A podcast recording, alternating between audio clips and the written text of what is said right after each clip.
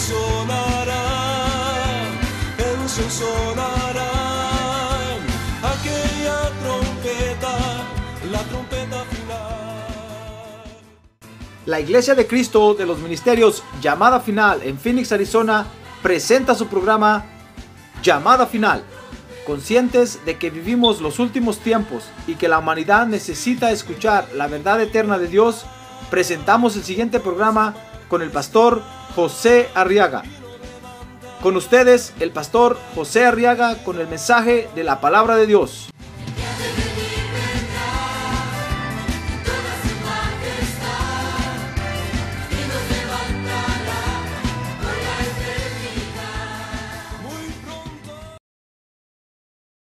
Éxodo capítulo 11, verso 1. Vamos a leer los versos 1, 5, 6, 9 y 10. Gloria a Dios. Dice la palabra del Señor y el Señor dijo a Moisés, una plaga más traeré sobre Faraón y sobre Egipto, después de la cual los dejará ir de aquí. Y cuando os deje ir, ciertamente os echará de aquí completamente. Verso 5.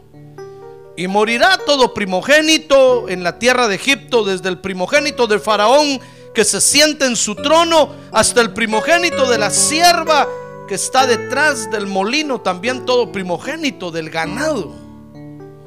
Mire qué mortandad, hermano. Dice el verso 6, y habrá gran clamor en toda la tierra de Egipto como nunca antes lo ha habido y como nunca más lo habrá. Dice el verso 9 ahora. Entonces el Señor dijo a Moisés, Faraón no se escuchará para que mis maravillas se multipliquen en la tierra de Egipto. Y Moisés y Aarón hicieron todas estas maravillas en presencia de Faraón. Con todo el Señor endureció el corazón de Faraón y éste no dejó salir de su tierra a los hijos de Israel. Estos versos nos hablan, hermano, de la última plaga que Dios mandó sobre Egipto, la décima plaga. Y en estos versos encontramos al faraón, a ver, diga conmigo, el faraón,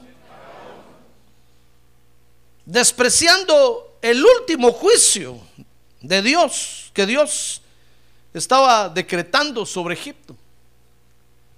Y cuando el faraón entonces, hermano, desprecia este último juicio, fíjese que era, que era un juicio que involucraba la muerte de mucha gente, hermano. Fíjese que el Señor le dijo a Moisés, mira Moisés, dile al faraón que se va a morir todo primogénito en toda casa y nadie va a escapar. Y le dijo, oiga lo que le dijo, porque en todas las casas hay primogénitos. Aunque ya tuvieran bigote y familia son primogénitos, son primogénitos toda la vida. Es decir, el primer hijo varón nacido en cualquier casa. Mire qué, qué dura plaga esa, hermano. Y el faraón se dio el lujo de despreciarla. Y cuando el faraón despreció esta, esta, con este desprecio, hermano, de esta plaga o de, esta, de este último juicio de Dios, fíjese que se estaba burlando de la sangre de toda esta gente, hermano. Sin duda la culpa iba a caer sobre la cabeza del faraón. Por eso el mundo, fíjese hermano, se burla de la sangre. Y el mundo, fíjese, se burla de la sangre despreciando la sangre. Porque saben que al despreciar la sangre, desprecian la creación de Dios, hermano. Aunque aparentemente usted ve que aman la sangre y no son vampiros. Pero andan recolectando sangre y juntando sangre para los golpeados porque se ven en la necesidad de buscar sangre. Pero la realidad es que desprecian la sangre. Porque si amaran la sangre, hermano, realmente los hombres de la tierra buscarían el bienestar de la humanidad. Y el único bienestar de la humanidad está en la sangre de Cristo. No en ninguna otra sangre, sino en la sangre del bendito Cordero de Dios. Ah, gloria a Dios. Démosle un aplauso al Señor. Bendito Dios. Gloria a Dios. Pero ellos quieren amar a la humanidad despreciando la sangre, hermano. No se puede amar despreciando la sangre. Por eso cuando, cuando un joven se casa con una señorita y desprecia a su familia, realmente no ama a la señorita. O, la señorita desprecia a la familia del joven, realmente no ama al joven porque es la sangre del joven, hermano. Si de veras aman, tienen que amar la sangre del, del, del cónyuge. Porque es parte de la vida del cónyuge. Es su propia sangre. El que dice que ama y no ama la sangre, realmente no ama, hermano. Mira, el faraón está despreciando, a pesar de que Moisés le advirtió y le dijo, mira, va a morir todo primogénito, comenzando con el tuyo. A pesar de que le advirtieron, se dio el lujo de despreciar ese último juicio. Dice el verso, el verso 10 ahí que aún así no dejó salir de su tierra a los hijos de Israel. Fíjese que cuando Dios creó al hombre, hermano, dice Génesis 2:21 que creó al hombre y cuando creó a la mujer, dice 2:21 de Génesis que entonces el Señor Dios hizo caer un sueño profundo sobre el hombre. Y este se durmió y Dios tomó una de sus costillas y cerró la carne en su lugar. Y el, y el hombre dijo, cuando vio a Eva delante de él, el hombre dijo, esta es ahora hueso de mis huesos y carne de mi carne. Oiga, no dijo sangre de mi sangre. Solo dijo hueso de mis huesos y carne de mi carne. Ella será llamada mujer porque del hombre fue tomada. Mire qué interesante. No mencionó la sangre de Adán ahí para nada. Ni cuando Dios le abrió la costilla, le abrió el costado a Adán para sacarle la costilla, no se mencionó la sangre. Porque cuando Dios hizo al hombre y a la mujer, fíjese hermano, los hizo sin sangre, solo carne y huesos, porque estaban adentro del huerto. Y acuérdense que dice Génesis 1, 26, 27 que Dios hizo al hombre a su imagen y semejanza. O sea que Dios, hermano, hizo al hombre y a la mujer en un nivel superior a los tres grandes reinos que hoy conocemos en la naturaleza. Los hizo en un nivel superior, los puso sobre el reino mineral, sobre el reino animal y sobre el reino vegetal, porque los hizo a su imagen y semejanza. Entonces el hombre y la mujer no podían tener sangre, porque fíjese que la sangre es la identificación del reino animal, hermano. Por eso es que cuando en Génesis 3:16 el hombre fue echado del huerto, dice ahí que a la mujer Dios le dijo, en gran manera multiplicaré tu dolor en el parto. Con dolor darás a luz tus hijos y con todo tu deseo será para tu marido y él tendrá dominio sobre ti. Porque cuando Dios echó al hombre y a la mujer del huerto, entonces les puso sangre y los degradó, los bajó de nivel y los puso al nivel de los animales. Entonces le conectó la sangre. Y entonces Dios le dijo a la mujer, ahora vas a empezar a ovular. Y cada 28 días vas a padecer. Y cuando tengas tus hijos, vas a sufrir hasta sangre vas a derramar. Se van a multiplicar los dolores em, del nacimiento de tus hijos. Y tu deseo será sujeto. Mire, mire cómo viven los animalitos. ¿Sabe usted? Cuando una, cuando una hembra animal está en brama, ¿acaso no todos los, todos los otros machos animales la persiguen? Por ejemplo, miren, mire una perra, cuando una perra está en brama y sale a la calle, una gran cola de perros van atrás de la perra, hermano. Bueno, aquí no se ve, pero acuérdense en nuestros países, hermano. Allá los perros son vagabundos y callejeros. Aquí no, aquí usted ve un perro en la calle, hasta cara de tonto le ve al pobre perro, no sabe qué hacer, hermano. ni atravesar la calle sabe. En cambio, en nuestros países hasta- hasta brincan los hoyos con estilo. Esquivan los carros, ya saben cómo que hacérselos. En cambio, aquí un perro, acuérdense de nuestros países, hermano. Cuando una perra está en brama, como que suelta un olor especial que los perros lo captan. Y empiezan a seguir a la perra. Y ahí va la perra. Y tiene la cola de perros haciendo turno, hermano. Mire, a la, mujer y al hombre los degradaron a- al nivel de animal. Y, y ahora cada vez que una mujer eh, tiene su menstruación y pasan unos días, como que se, como que eh, se le despierta un deseo y, y como que los hombres le empiezan a seguir, como que los hombres perciben el olor. Los hombres empezaron a vivir como animales, hermano. Mire dónde originó la sangre. Porque el hombre fue degradado a nivel de los animales. Y entonces le dijo a la mujer, ahora vas a probar lo que es tener... Antes la mujer en- adentro del huerto tenía hijos con parto sin dolor, hermano.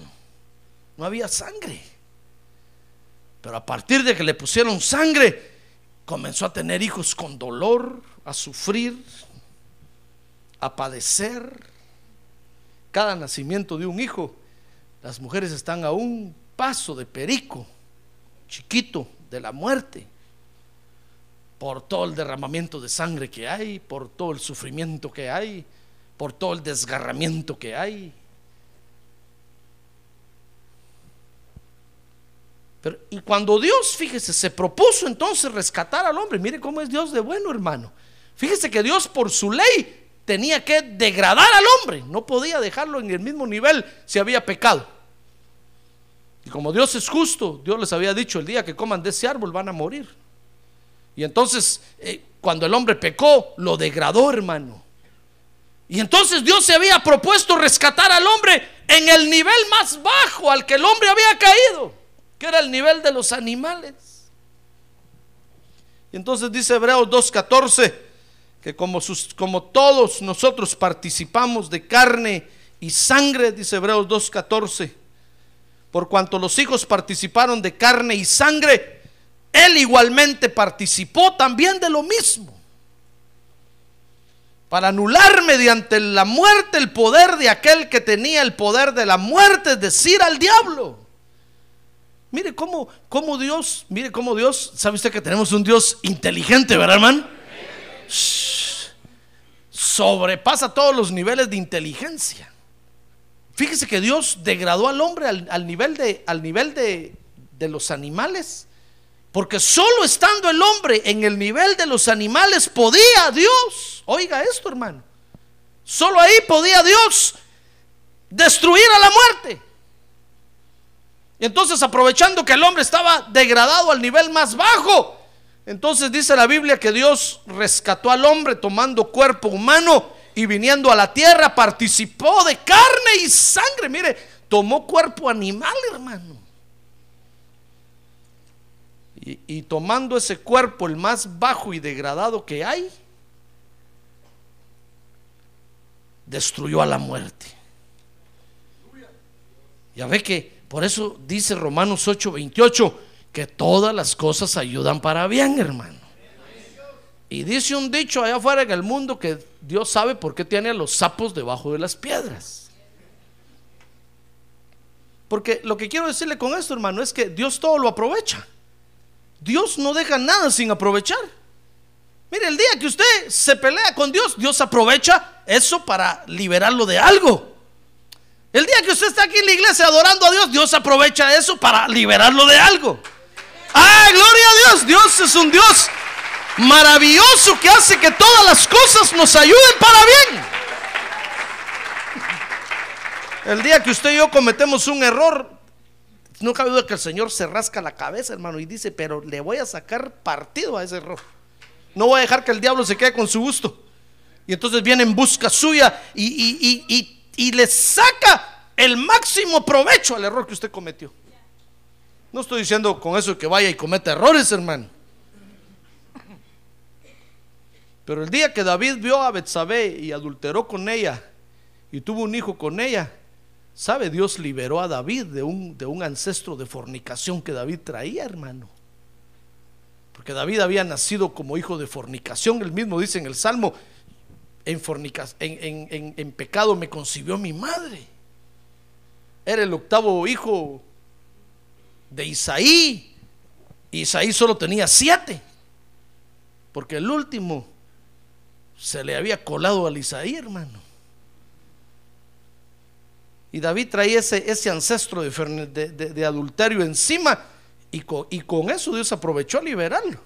Tanto lo liberó que después el otro hijo que tuvo con Betsabé, Salomón, fue el que le sucedió en el trono. ¿Se acuerda usted de eso?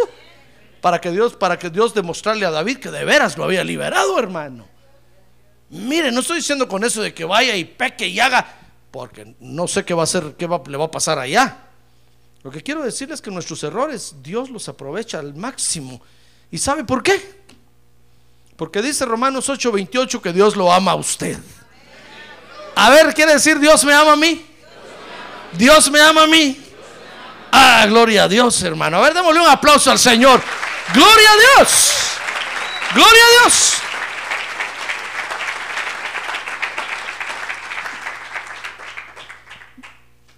Mire, solamente, solamente así Dios podía cancelar a la muerte. Cuando el pecado se enseñoreó del hombre y el diablo dijo, logré mi objetivo, le arruiné la creación a Dios. ¿No sabía el pobre diablo?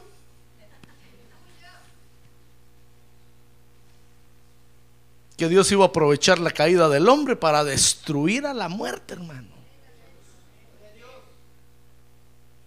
Mire qué importante. Se convirtió entonces la sangre en la tierra. Lo que identificaba a los animales vino a tomar una importancia en la tierra tan terrible que dice Génesis 9:5 que Dios puso una demanda de la sangre, hermano. Mire, oiga, desde el principio dice Génesis 9:5, Dios dijo, "Y ciertamente pediré cuenta de la sangre de vuestras vidas. De todo animal la demandaré." Y de todo hombre, del hermano de todo hombre, demandaré la vida del hombre. Dios puso una demanda de la sangre, hermano. Y Dios dijo, ahora la sangre cobra valor para mí. Antes estaba despreciada ahí al nivel de los animales, pero cuando el hombre cayó, eso cobró valor para mí, dijo Dios.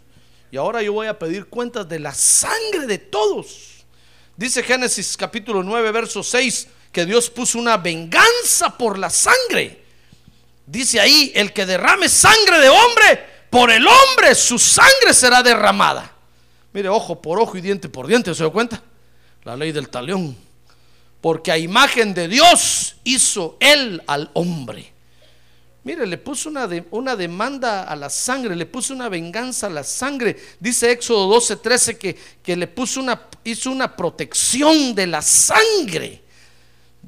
Éxodo 12, 13 dice, y la sangre, le está hablando el Señor al pueblo de Israel, os será por señal en las casas donde estéis. Y cuando yo vea la sangre, pasaré sobre vosotros y ninguna plaga vendrá sobre vosotros para destruiros cuando yo hiera la tierra de Egipto.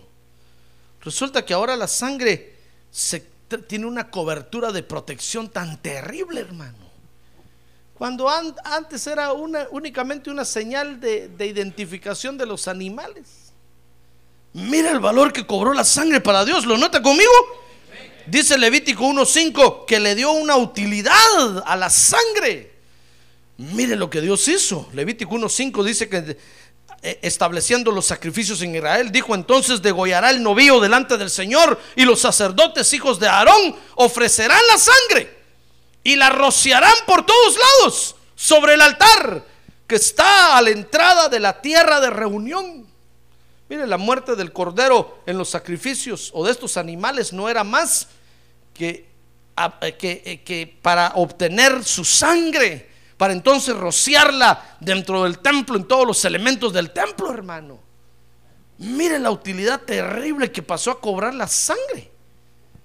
Mire, dentro del huerto, Dios no demandaba sangre, no pedía sangre para los sacrificios. La sangre no tenía ninguna utilidad. Pero cuando el hombre cayó al nivel de los animales, Dios dijo, muy bien, ahora la sangre va a cobrar valor para mí. Dice Levítico 17:11 que le dio una importancia a la sangre. Dice ahí, porque la vida de la carne está en la sangre. Mire qué importancia le dio, hermano. Y yo os la he dado sobre el altar para hacer expiación por vuestras almas. Porque es la sangre, por razón de la vida, la que hace expiación. Mire el valor terrible que cobró la sangre. Y finalmente, Dios utilizó la sangre para la salvación. Mire, dice Colosenses 1:14 en la versión Reina Valera. Dice, hablando de Jesucristo, dice, en quien tenemos redención por su sangre, el perdón de nuestros pecados. Mire hermano, Dios mismo puso su sangre para que ahora nosotros podamos ser salvos, hermano. ¿Qué le parece que Dios dijo, muy bien, voy a ir yo a la tierra y yo mismo voy a poner mi sangre? Dice la Biblia que Jesús fue engendrado en el vientre de María. Cuando María creyó las palabras de Gabriel, María quedó embarazada, hermano.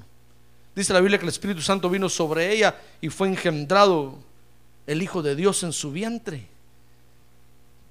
María solo fue una incubadora donde Jesús se desarrolló nueve meses para luego nacer. Jesús no traía la sangre de María, hermano. Científicamente está, está demostrado que no es la mujer la que le da sangre al hijo que va a nacer, sino que es el varón, es el espermatozoide el que, el que lleva el gen de la sangre que agarra el bebé y con la que el bebé nace. ¿Por qué cree usted que hacen exámenes de sangre cuando un papá dice ese hijo no es mío? Porque la mamá no le transmitió nada de sangre, entonces agarran la sangre del papá y dicen vamos a ver si no es hijo tuyo y le analizan la sangre y lo agarran y le dicen, sin vergüenza, es hijo tuyo. Aunque diga, pero no tiene mi pelo. Todavía ya ni pelo tiene, ¿verdad? Aunque diga, pero no tiene mis ojos. Pero si tiene su tipo de sangre, hay un 85% de probabilidades de que sí es su hijo. No es una probabilidad exacta, hermano. Pero mire, Dios engendró a su Hijo en el vientre de María y cuando Jesús murió en la cruz del Calvario era la sangre, la sangre de Dios la que se estaba derramando, hermano. Por eso dice el libro de Hebreos capítulo 9 que cuando Jesús resucitó, lo primero que hizo fue ir a recoger su sangre de todos lados, porque no era sangre animal ni sangre humana, era sangre divina. Y la tomó la recolectó toda, la juntó toda y la llevó hasta el tercer cielo y la metió al lugar santísimo del templo. ¡Ah, gloria a Dios! Porque dice la Biblia que la sangre de los animales solo podía cubrir los pecados. Pero la sangre de Cristo, que es una sangre santa, divina, dice la Biblia, que no solo cubre, sino que borra, limpia, purifica nuestras vidas. ¡Ah, gloria a Dios! Por eso en su sangre hoy tenemos el perdón de nuestros pecados.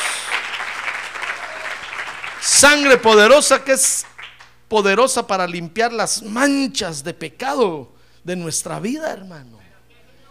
Mire hasta qué extremo cobró valor la sangre para Dios. Por eso conociendo todo lo que hace la sangre y el valor que cobró para Dios, hermano, el mundo se burla de ella. El mundo se burla de la sangre.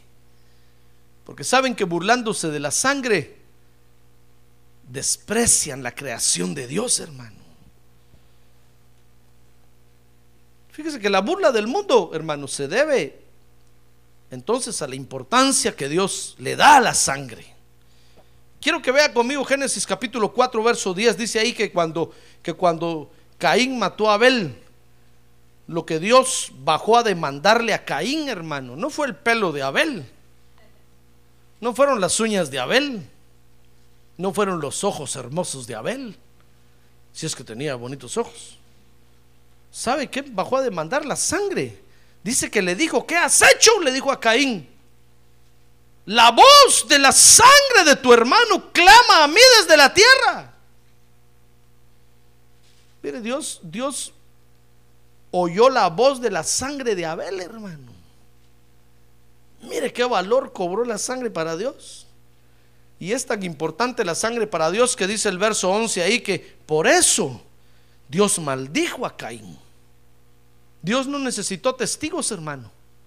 Dios no necesitó llamar a, Caín a un juicio y que trajera a su abogado defensor y que y presentar las pruebas. Sencillamente oyó la voz de la sangre y dijo, este, a Abel se lo escabecharon en la tierra ahorita, dijo y se vino para la tierra, hermano. ¿Sabe lo que quiere decir escabechar, verdad? Dar aguas, pues.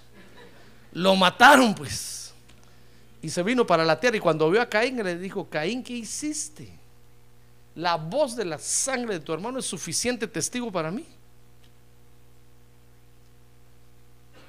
Caín haber dicho, pero si la sangre es animal, ¿qué importancia tiene? Mire cómo el, cómo el mundo se burla, hermano de la sangre. Y entonces maldijo a Caín, dice el verso 10. Y le dijo, maldito eres de la tierra, que ha abierto su boca para recibir de tu hermano la sangre, o de tu mano la sangre de tu hermano. Dios vino a la tierra, hermano, a demandar la sangre de Abel. Y dice Génesis, dice Éxodo capítulo 11, verso 4 hablando del faraón, que Dios lo que demandó del faraón fue la sangre de los primogénitos, hermano. Dice, y Moisés dijo, así dice el Señor, como a medianoche yo pasaré por toda la tierra de Egipto. Y morirá todo primogénito en la tierra de Egipto, desde el primogénito de Faraón que se sienta en su trono, hasta el primogénito de la sierva que está detrás del molino. También todo primogénito del ganado. Mire, Dios, lo que Dios demandó fue la sangre de los primogénitos de Egipto. Por eso cuando el mundo, fíjese hermano, no le da importancia a la sangre, se está burlando de ella. El mundo se burla de la sangre. Dice Génesis capítulo 4, verso 8 que cuando Caín traicionó a Abel hermano, su hermano, con esa traición se estaba burlando de su sangre. ¿Ya ves cómo el mundo se burla de la sangre? A ver, ¿quiere, quiere decirle que tiene un lado, hermano? No se burle de la sangre. Dígale, no se burle de la sangre. Respete la sangre porque ahora tiene mucho valor para Dios, hermano. Tiene mucho valor para Dios. Cuando Caín traicionó a su hermano, se estaba burlando de la sangre. Dice Éxodo capítulo 11, verso 8 y verso 9, que cuando el faraón despreció el aviso de Moisés, con ese desprecio de la voz de Dios que le hablaba a través de Moisés, se estaba burlando de la sangre. Por eso, hermano, cuando Dios le hable a usted, no desprecie la voz de Dios, hermano. Porque si usted desprecia la, voz de Dios, usted se está comportando en ese momento como el mundo se comporta despreciando la sangre de Jesucristo. Si Dios le habla a usted, es para que se arrepienta. Dice la Biblia que cuando nos arrepentimos, porque hemos oído la voz de Dios, la sangre de Cristo nos es rociada para la limpieza de nuestra vida. Ah, gloria a Dios. Gloria a Dios. Gloria a Dios. Por eso no traicione a su hermano en la iglesia. Porque cuando usted traiciona a su hermano como Caín traicionó a Abel, se está burlando de la sangre, hermano.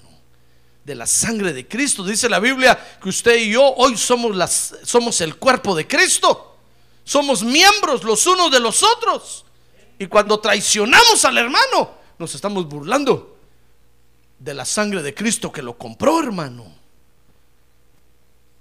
Cuando nosotros despreciamos el aviso de Dios, como Faraón lo hizo, nos estamos burlando de la sangre de Cristo. Dice Hebreos 10:29 que cuando la gente allá afuera en el mundo no acepta el sacrificio de Jesús, hermano, se está burlando de la sangre de Cristo. Dice Hebreos 10:29, ¿cuánto mayor castigo pensáis que merecerá el que ha hollado bajo sus pies al Hijo de Dios y ha tenido por inmunda la sangre del pacto por la cual fue santificado y ha ultrajado al Espíritu de la gracia? Cuando la gente no recibe el mensaje de Jesús y no se arrepienten, hermano, se están burlando de la sangre. Y lo que Dios va a venir a demandar a la tierra dentro de poco, ¿sabe qué va a hacer? La sangre, hermano. Dios no va a venir a demandar los cuerpos. Dios no va a venir a demandar los espíritus. Dice la Biblia que el cuerpo y el espíritu son de Dios. Dios va a venir a demandar la sangre, hermano. Porque fue lo que le puso al hombre cuando lo echaron del, del huerto. Es algo que le pertenece a Dios también. No es propiedad del hombre para que el hombre haga lo que quiera con ella, es propiedad de Dios. Dice Hebreos capítulo 6, verso 4, que hay creyentes, hermano, que se vuelven a sus religiones pasadas. Y al hacer eso, ¿sabe? Se están burlando de la sangre de, de Cristo, hermano. Dice Hebreos 6, 4, porque en el caso de los que fueron una vez iluminados, que probaron del don celestial y fueron hechos partícipes del Espíritu Santo, que gustaron la buena palabra de Dios y los poderes del siglo venidero, pero después cayeron. Recuérdense que ahí le estaba hablando a los hebreos, porque habían hebreos en la iglesia, hermano, que un día se cansaron del culto y le dijeron al pastor, qué aburrido los cultos, hermano. Mejor nos vamos otra vez allá con los judíos, qué alegre los ritos de los judíos. Qué alegre las fiestas de los judíos. Y se empezaron a ir otra vez al judaísmo. Y sabe, comenzaron a, llevar otra vez corderos para sacrificar, hermano. Cuando el apóstol Pablo se enteró de eso, entonces les escribió y les dijo, miren ustedes que gustaron de la palabra, que fueron llenos del Espíritu Santo, etcétera, etcétera, etcétera, pero cayeron otra vez a su antigua religión. Es imposible renovarlos otra vez para arrepentimiento. Les está diciendo, miren, es imposible que sigan haciendo esos ritos allá porque ahí ya no hay arrepentimiento. El único perdón de pecados es a través de la sangre de Cristo. No a través de ningún rito religioso. Ah, gloria a Dios. Gloria a Dios. Por eso usted y yo, hermano, que hemos conocido a Jesús como Salvador, que hemos oído su palabra, que nos hemos deleitado en su presencia, ¿sabe? no tenemos otra forma de expiar nuestros pecados, sino viniendo a los pies de Jesús y arrepentirnos, hermano. ¿No cree usted que va a expiar sus pecados yendo allá con el brujo de la Central? Que le venda unas veladoras de color. No. ¿No cree usted que va a expiar sus pecados volviéndose al catolicismo ahorita y poniendo su arbolito de Navidad? No, no los va a expiar. Usted y yo ahora ya conocemos cuál es la sangre única que pues, nos puede limpiar, hermano. Por muy feo que sea el pecado que usted haya cometido, no tiene otro lugar a donde ir. Hay un solo lugar, a los pies de Jesús. A los pies de Jesús. Únicamente a los pies del Cordero de Dios. Que quita el pecado del mundo. No hay otro lugar. Ah, porque hay quienes, hermano, hay creyentes que se vuelven creyentes mañosos. Le cuento, aquí no hay ninguno es allá en California. De allá viene todo lo malo. Hermano, hay creyentes que se vuelven mañosos, ¿sabe? Pecan en una iglesia y se van después a otra. Creyendo que allá pueden expiar su pecado. No, hermano. En el lugar donde se pecó hay que expiar el pecado. Hay creyentes que pecan y se van a otra religión pensando que, que estando allá en otro lugar eh, se va a olvidar el asunto, borrón y cuenta nueva. Dice la Biblia que Dios no tendrá por inocente al culpable, hermano. Usted y yo ya conocemos cómo Dios nos limpia de pecado. Y ya sabemos que solo la sangre de Cristo nos puede limpiar. No tenemos otro lugar a donde ir, hermano. Aunque usted me diga, pastor, pero si prueba allá, tal vez para no tener que enfrentar aquí el bochorno, la vergüenza, no hay otro lugar a donde ir. Pues estos creyentes, mire estos hebreos, ya ve que le dije que aquí no eran, eran de la iglesia ahí de los hebreos. Se habían vuelto mañosos.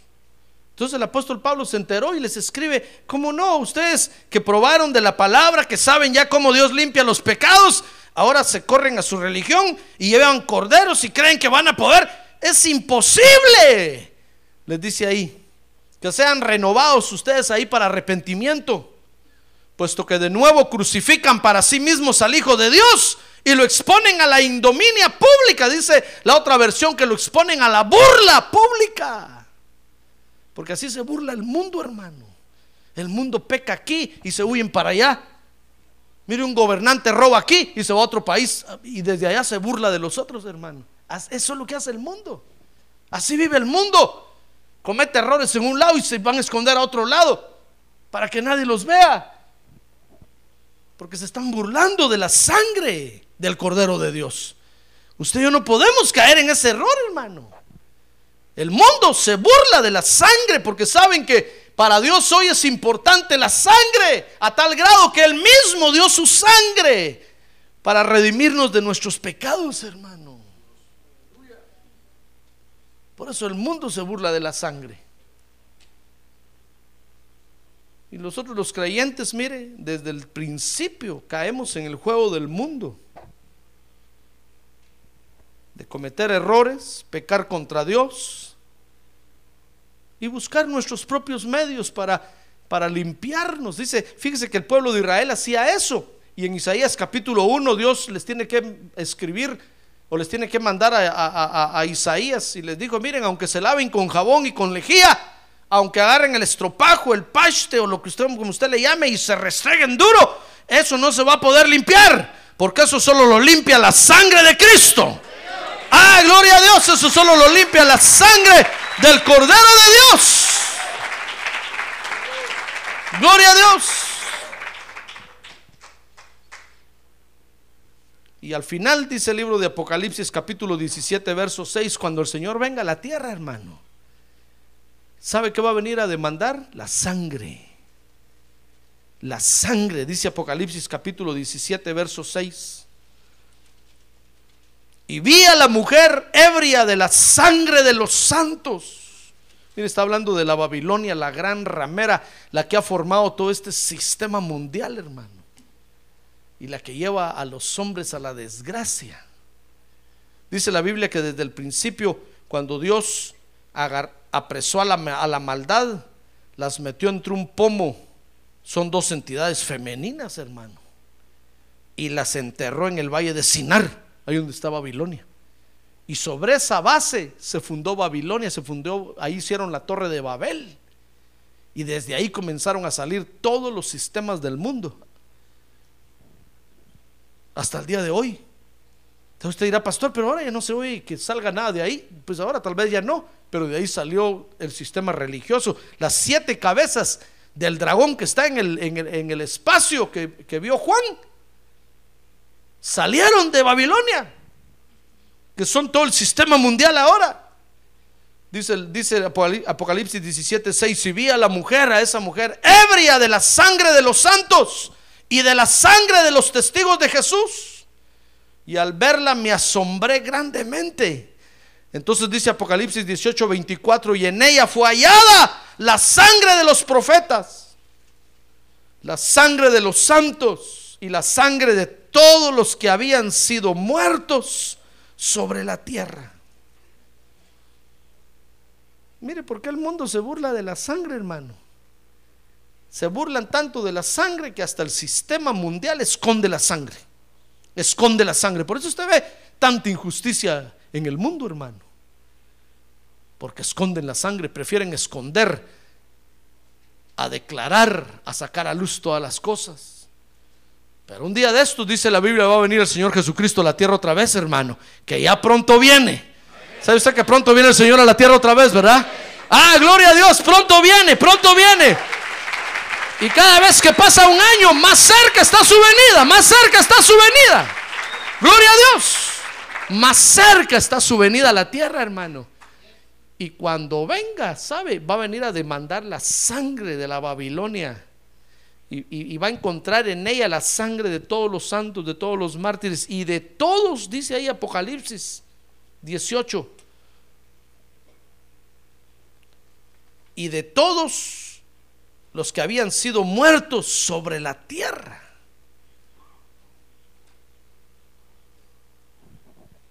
Dios le va a echar la culpa a la Babilonia de toda la mortandad la- en la tierra, hermano. No le va a echar la culpa al SIDA, no le va a echar la culpa al tuberculosis, no le va a echar la culpa al cáncer. No va a decir, venga para acá la Babilonia. Esta es la que ha acaparado toda la sangre de todos los muertos en la tierra. Y ahí en ella van a encontrar la sangre de todos, hermano. Por eso dice la Biblia que cuando el Señor venga va a venir a aplastar a sus enemigos. Y va a ser tal aplastada la demandada de sangre que va a tener de ellos que sus ropas se van a salpicar de sangre, hermano. Y cuando se presente a, Israel, dice que el pueblo de Israel le va a decir, ¿y por qué traes manchadas tus vestiduras? ¿Qué hiciste? Y les va a decir, es que vengo de aplastar ahorita a todos mis enemigos, de demandarles la sangre, así como demandó la sangre de los primogénitos del faraón, va a venir a demandar la sangre de todos sus enemigos, hermano. Mire qué terrible se volvió la sangre sobre la tierra. Después que Dios la dio únicamente como señal para, para identificar a los animales, cuando el hombre fue degradado al nivel de animal, Dios dijo, muy bien, entonces ahora la sangre de los hombres voy a demandar. Y Él mismo dio su sangre para rescatarnos a usted y a mí. ¿Ya ve qué bueno es Dios? Qué bueno es Dios. A ver, diga conmigo, qué bueno es Dios. Qué bueno es Dios, hermano. Que no nos dejó solos y abandonados como animales viviendo en la tierra, sino que vino a rescatarnos. Y para eso tomó cuerpo animal con sangre. Gloria a Dios. Por eso ahora nosotros tenemos que callar la burla del mundo, hermano. ¿Está usted de acuerdo conmigo? Sí, tenemos que callar la burla del mundo, pero no se puede callar la burla del mundo, fíjese hermano, impidiendo que hagan transfusiones de sangre como quieren hacer los testigos contra Jehová, que se oponen a la transfusión de sangre. No, no se puede. No se puede callar la burla del mundo, hermano, eh, eh, echándole fuego a sus bancos de sangre. No, no es así. No es así como, como, como hay que hacerlo. ¿Quieres saber cómo hacerlo? Dice primera de Juan 1.7. La única forma como podemos callar la burla del mundo, hermano. Oiga, dice Juan, primera de Juan 1.7 es, si andamos en la luz, como Él está en luz, entonces tenemos comunión los unos con los otros. Y entonces oiga el valor que cobra la sangre, hermano. Entonces dice, y la sangre de Jesús, el Hijo de Dios, ¿qué dice? Ah, no, más recio. ¿Qué dice? A ver, más recio. ¿Qué dice? Nos limpia de todo pecado. Ah, gloria a Dios. Gloria a Dios. Gloria a Dios. La única forma como vamos a callar la burla del mundo es andando nosotros en la luz de Dios, hermano. Cada vez que Dios le habla a usted y lo alumbra y usted ve que dentro de usted hay tinieblas y pasa al frente o viene y se arrepiente de sus pecados, la sangre cobra valor y el mundo está viendo que Dios nos limpia, que Dios nos justifica, que Dios nos purifica, que Dios nos hace nuevas criaturas cada día. ¡Ah, gloria a Dios! ¡Gloria a Dios! Que Dios es poderoso para limpiar nuestra mente, nuestro corazón, hermano. Y cuando el mundo pregunta allá afuera y le pregunta a usted y le dice, pero ¿cómo haces tú para, para no tener malos pensamientos? Usted dice, la sangre de Cristo. Y el mundo dice, ¿sangre? Pero si la sangre es animal. Sí, pero la sangre de Cristo me limpia de toda maldad. Y cuando el mundo le dice a usted, ¿y cómo hiciste para librarte de ese accidente? Usted dice, la sangre de Cristo. Ah, gloria a Dios, gloria a Dios. Ah, porque la sangre tiene una protección poderosa sobre nosotros. Mire, por eso Dios cuando vio al faraón despreciando, hermano, que él iba a venir a demandar la sangre de los primogénitos, le dijo, le dijo a Moisés, no tengas pena, Moisés, ya vi el corazón del faraón. Y va a volver a despreciar. Y, y esto sí de veras me duele, dijo Dios, porque está despreciando la sangre de su pueblo. No le importa que yo vaya a ir a demandar la sangre de su pueblo. Pero va a ser tan duro para él, le dijo el Señor a, Faraón- a- Moisés. Va a ser tan duro para el Fara que ahora sí los va a dejar salir con todas sus cosas. Dicho y hecho. ¿Pasó así o no pasó así? Así pasó, hermano.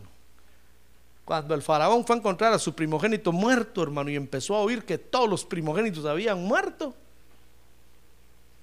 El faraón dijo, "Sh, si Moisés estaba hablando en serio. Nueve plagas ya encima, hermano. ¿Cómo no iba a estar hablando en serio?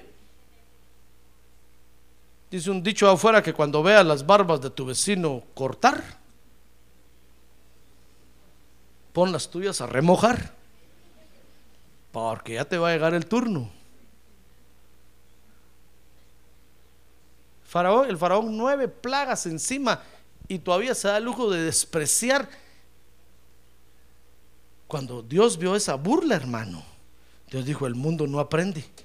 Desde Caín, que Caín despreció la sangre de su hermano y se burló y lo traicionó. Dios dijo, el mundo sigue igual, sigue despreciando la sangre que yo le puse a Adán y a Eva cuando los eché del huerto.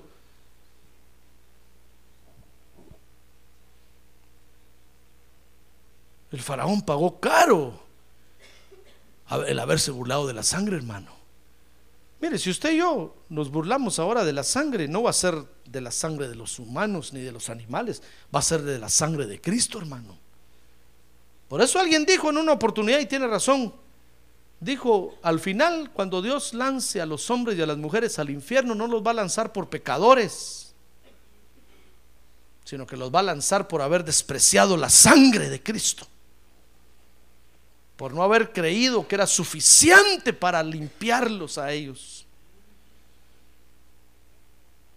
Y es cierto, hermano, al final Dios va a despreciar a los que lo despreciaron a Él. Por eso el mundo se burla de la sangre, hermano. Especialmente cuando saben ahora que con precio de sangre fuimos redimidos usted y yo de nuestros pecados. Por eso cuando, cuando haya la burla del mundo, ah, no les haga caso, hermano. Callemos la burla del mundo andando en la luz de Dios, a la luz de su palabra, viniendo a recibirla con gozo, aceptándola en nuestro corazón y humillándonos y arrepintiéndonos cuando Dios nos hable. Porque eso va a exaltar la sangre de Cristo en la tierra. Eso va a exaltar la sangre del Cordero de Dios en nuestra vida. Y al final vamos a ser, vamos a estar emblanquecidos y radiantes con la sangre del cordero. ¿Ya ve qué bueno es Dios? Aunque el mundo se burle, usted siga caminando a la luz de Dios, hermano.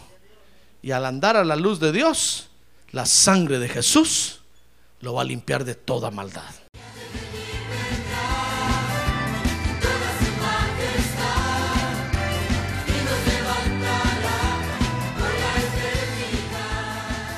La Iglesia de Cristo de los Ministerios, llamada final en Phoenix, Arizona, cumpliendo con la comisión de Joel 2.1, presentó su programa, Llamada Final.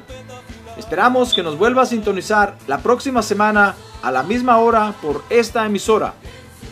Los invitamos a nuestras reuniones en el 6023 Norte 71 Drive, esquina con Bethany Home Road. Para mayor información puede llamarnos al 623-934-1259 o visitarnos en la internet al www.llamadafinalphoenix.com.